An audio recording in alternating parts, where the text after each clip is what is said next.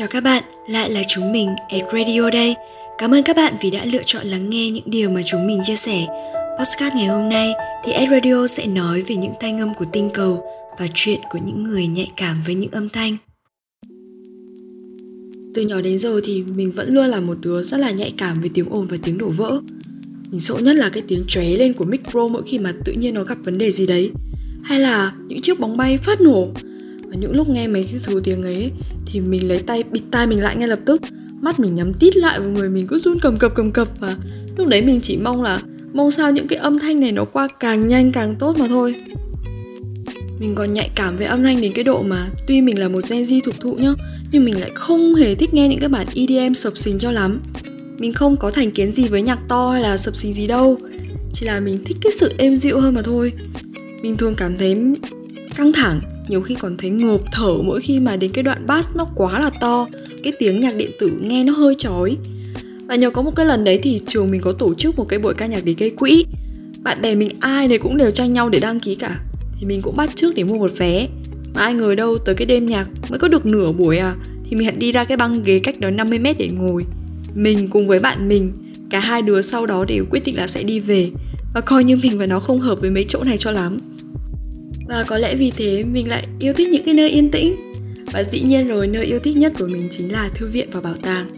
Trời ơi, phải nói là mình mê lắm những cái tiếng trang giấy khi mà nó mở ra và mở vô ấy. Hay là những cái bản piano không lời mà người ta bật trong bảo tàng. Trời ơi, mùa dịch này ở nhà mình nhớ ra giết mấy cái chỗ đấy cực luôn. Thì hôm trước mình có thử tìm ở trên Youtube. Trời ơi, phải nói là rất bất ngờ khi mình tìm được mấy cái video Study With Me có cái background tương tự và mấy buổi chiều nay mình tự học thì nhờ mấy cái video đó mà năng suất học của mình cực kỳ hiệu quả luôn.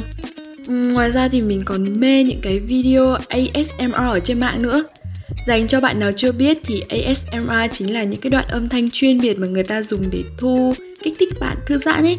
ASMR thì có rất là nhiều chủ đề Nhưng mà mấy cái chủ đề mình thích nhất thì là về thời tiết hay là tiếng ồn trắng.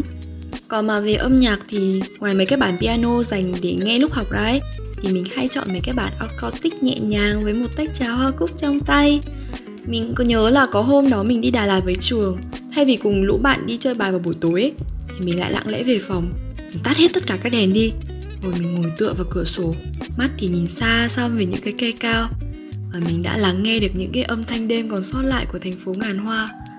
À, Không biết là có bạn nào đi du lịch mà giống mình không ha Mấy ngày nghỉ dịch ở nhà như thế này ấy, Coi bộ cái sự yên tĩnh mà mình từng yêu thích nó lại trở nên quá sức với mình. Tự nhiên dạo này mình lại thèm chút gì đó náo nhiệt của Sài Gòn những ngày đã cũ.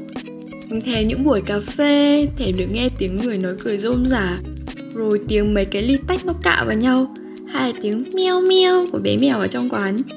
Và mình thèm nghe giọng nói của người mà mình yêu thương nữa. Thường khi mà mình gặp một người mới ấy, thì mình khó mà nhớ được cái khuôn mặt của người đó lắm. Nhưng mà mình lại có ấn tượng sâu sắc với giọng nói của họ nha. Chỉ cần nghe giọng thôi là mình nhận ra ai liền. Chắc là cũng vì thế nên là mỗi khi mà mình nhớ ai đó thì mình lại thèm nghe chất giọng của người ta. Mình rất là nhớ tiếng con nhỏ bạn mỗi khi mà hai đứa chạy xe vòng vòng thành phố. Rồi là tiếng của ngoại khi mà cho mình mấy cái bánh. Hay là giọng nói của người thương do mấy lần gặp gỡ. Những lúc mà nhớ ấy thì mình thường lấy cái điện thoại rồi gọi họ vẩn vơ.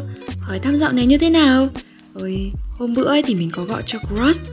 Người ta bắt máy mà tim mình đập thịch thịch vậy luôn này. Vậy mà bữa đó gọi cho nhau cả tiếng luôn. Ta nói xong mà miệng mình vẫn còn nguyên nụ cười. Nhìn có ô cửa mình chỉ mong sao dịch mau qua đi để tụi mình còn gặp nhau nữa chứ. Không biết là hiện tại thì bạn có đang nhớ giọng nói của ai không? Nếu mà có thì mình nghĩ là một cuộc điện thoại đến họ sẽ không tối đâu nha.